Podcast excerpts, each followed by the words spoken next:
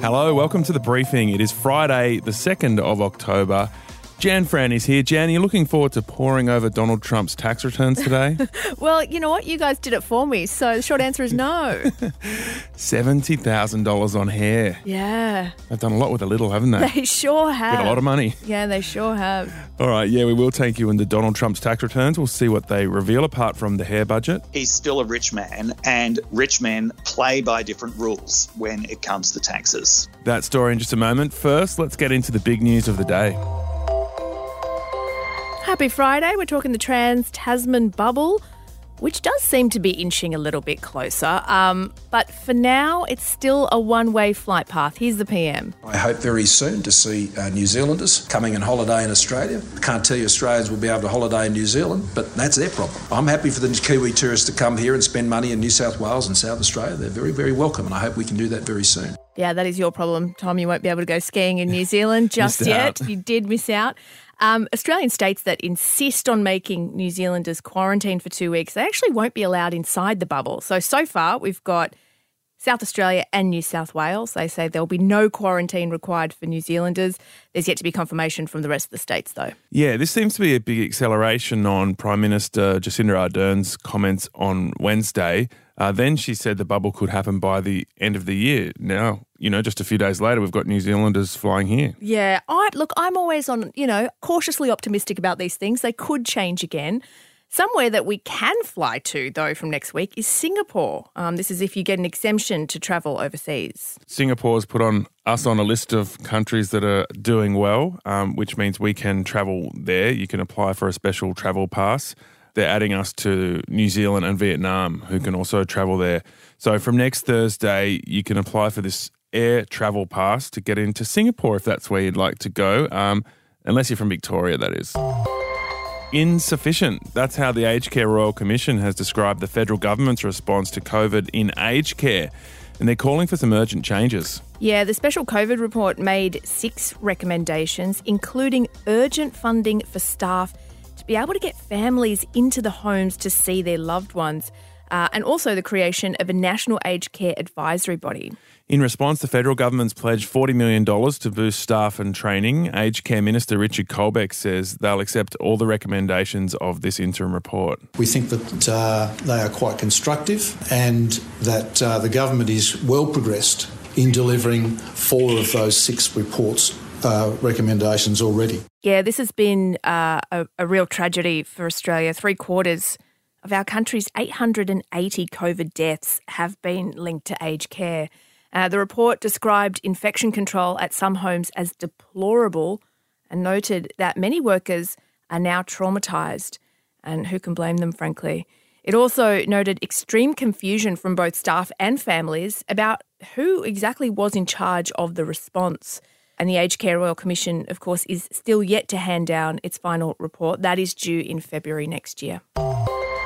Now, last month we told you about the fight between tech giants Facebook and Google and the Australian government. The Australian government who wants them to pay for local news. For uh, the last few years, the news companies have been bargaining with Google and Facebook over how the profits of the ad revenue that Google and Facebook get from news stories posted on their platforms, how much profit should be kicked back to the media companies. That's Dan Van Boom from CNET explaining um, this tussle that's going on between the Australian government and the tech giants uh, to try and get them to pay for our news. And basically, our government's proposed this mandatory bargaining code. Uh, and if Google and Facebook don't comply, they could face a fine of up to 10% of their Australian revenue, which could be around $600 million. Yeah, overnight, Google has come back and proposed a global deal. Uh, so instead of having to pay us something like $600 million, they want to pay $1.4 billion. But what they want to do is split it across a bunch of countries. So to enter into close to 200 media partnerships in Germany, Brazil, Argentina, Canada, the UK, and Australia. They're the initial countries. And this money will be spent over the next three years. Yeah, so not one year to one country. Yeah, it's not $600 million in one year to one country. It's $1.4 billion to several countries over three years. Not quite the deal we wanted. Yeah, so a lot less than that maximum fine that the government's proposing. It would also mean Google can license the content in a way that they could host it on uh, its new app, News Showcase. Um, which lets users look at stories from different outlets in one app. Yeah, and I think, you know, Google will probably be touting this as a win for publishers, but I think it, it seems like a bit of a play to sidestep some of what our government's requesting and saying, okay, well, we're doing something about it. Here it is. We've entered into a partnership with you guys. We're going to pay you money, but it's really nowhere near what our government wanted. Yeah, and if they're licensing the news and putting it on their own new app, it just means more people coming to Google and probably less people going to the individual websites of those media outlets. Yep. All right, thanks, Jan. We'll catch you on Tuesday. Annika's about to jump in and we're going to go through Donald Trump's tax.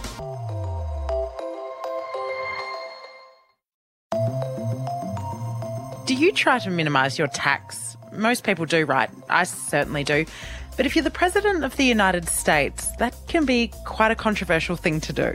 Yeah, Donald Trump reportedly claimed $70,000 in haircuts as part of millions in business expenses that have helped him reduce his federal tax bill to just a few hundred dollars. Yeah, this is from an investigation by the New York Times, which exposed two decades of Trump's tax returns, revealing the US president paid just $750 US in federal taxes in both 2016 and 17 and paid no income tax in 10 of the past 15 years. Actually, I paid tax, but and you'll see that as soon as my tax returns are. It, it's under audit. They've been under audit for a long time. The IRS does not treat me well. They treat me very badly. Yeah, that was despite Trump making hundreds of millions of dollars from his reality TV show and other endorsement and licensing deals. I have legally used the tax laws to my benefit and to the benefit of my company. But the returns also showed some of his business ventures weren't going as well as perhaps he'd claimed. Totally fake news. Trump's critics hoped these leaked tax returns will hurt the president's chances when Americans go to the polls next month. Yeah, it's already come up as an issue in the first debate, but really, will it have any impact at the ballot box? Dr. David Smith is a senior lecturer in American politics at the US Studies Centre. David, why are Trump's taxes a big deal? They're a big deal because his whole mystique is that he is a very successful businessman.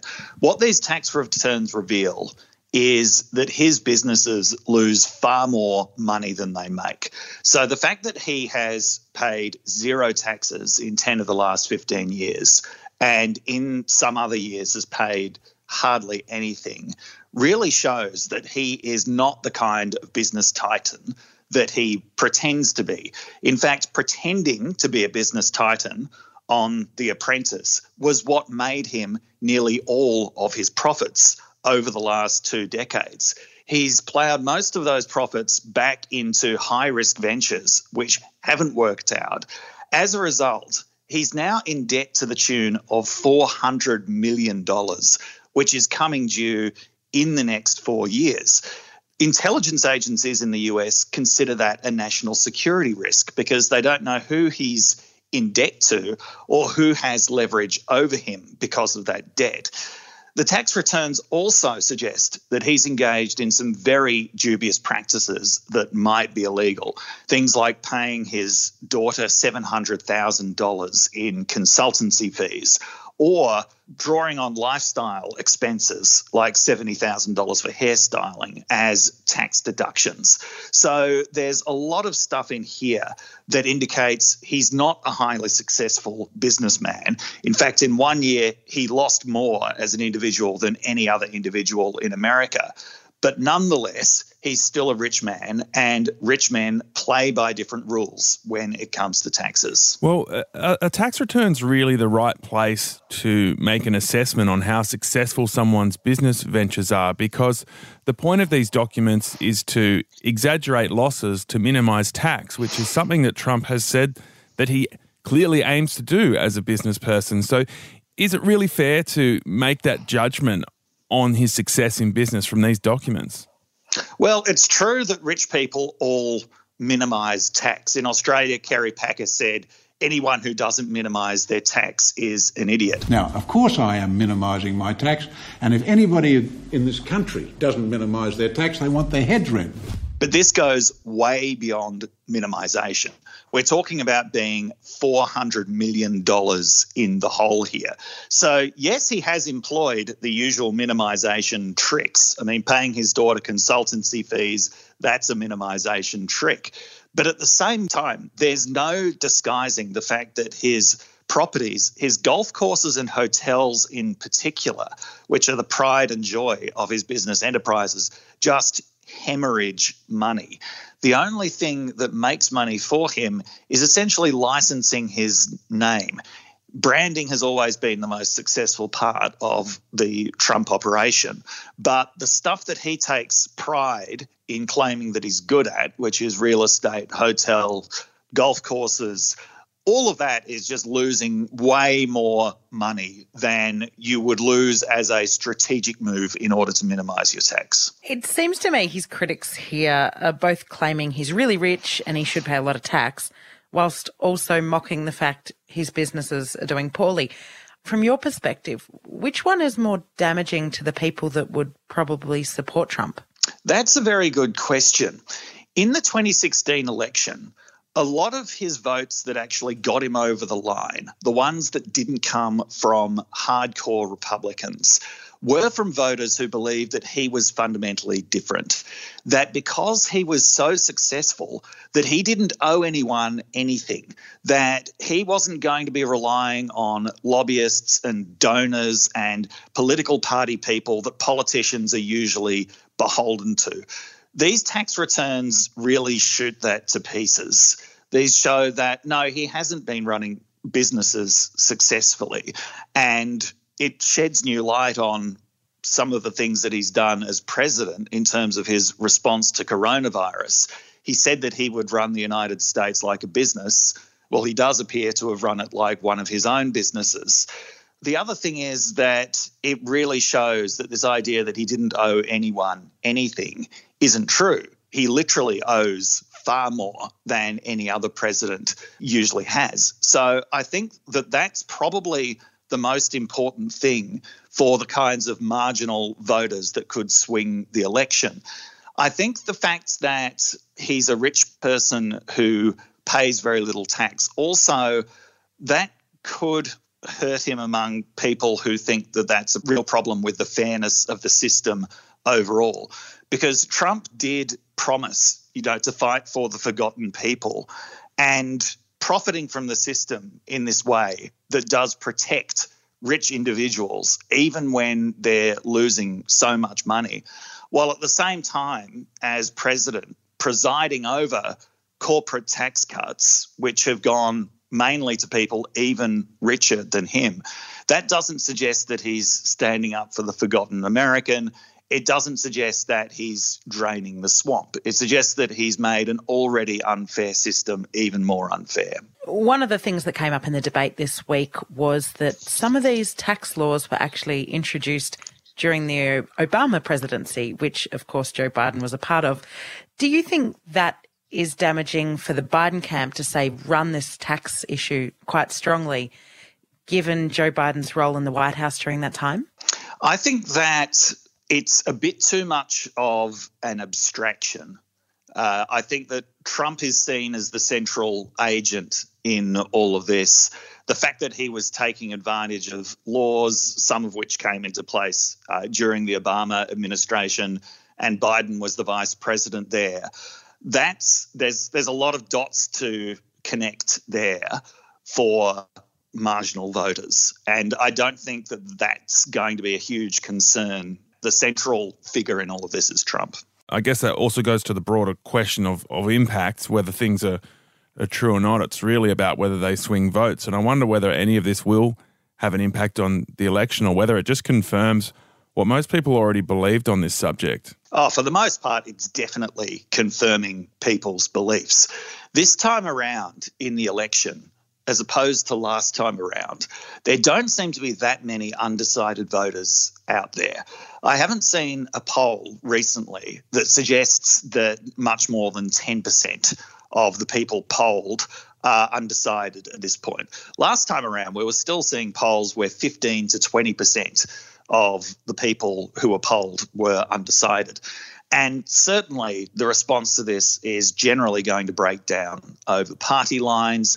It's going to break down between the 40% of Americans who will never desert Trump, no matter what he does, the 50% or so who have been opposed to him basically the whole way through. There aren't that many minds to change in the middle. And what we've seen so far is that very little actually seems to change people's minds. One of the remarkable things about the coronavirus crisis is if you look at Trump's average approval rating, it has barely dented it at all.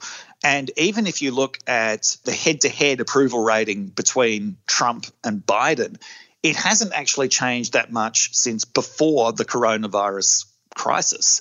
So, given that that doesn't move the needle very much, I wouldn't expect the tax returns to move the needle a huge amount either. One of the things I have always thought was interesting that Trump doesn't get a lot of credit for, at least here, is that he actually donates a lot of his salary. Um, recently, he's given it to departments such as the Department of Agriculture, the Department of Health.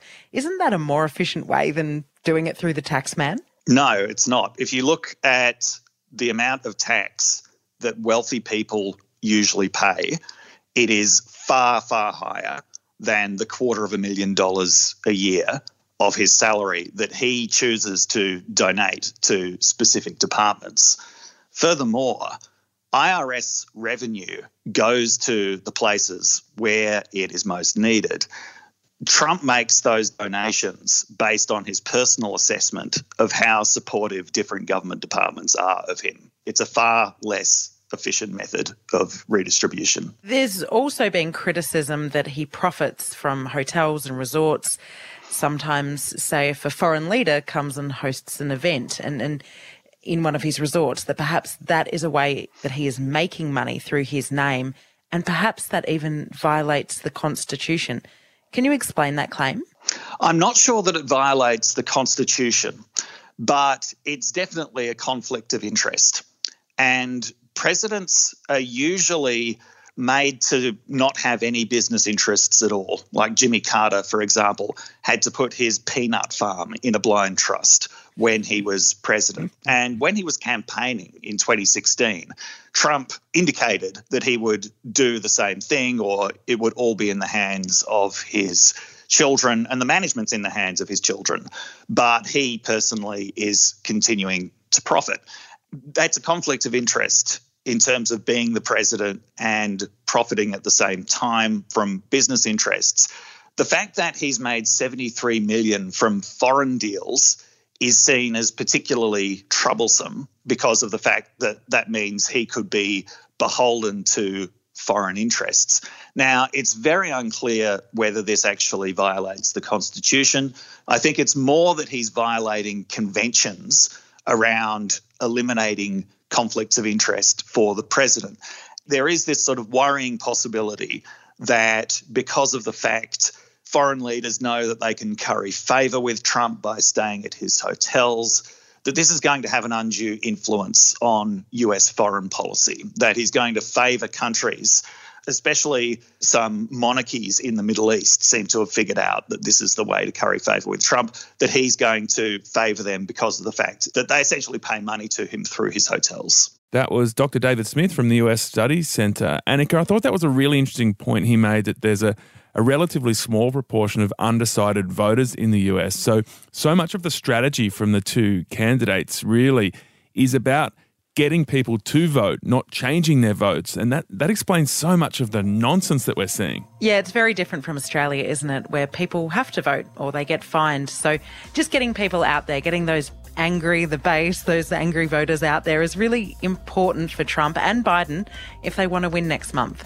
And do you think that goes a long way to explaining why it's just so chaotic and dramatic rather than focused and considered and policy driven? Absolutely. They don't have to try and convince anyone really to vote for them just to get the people that already support them passionate enough to get out there. So they're not even speaking to a certain sector of society, they're speaking to their own people. All right. If you're having a long weekend, good luck to you. If you're not, um, even more luck to you.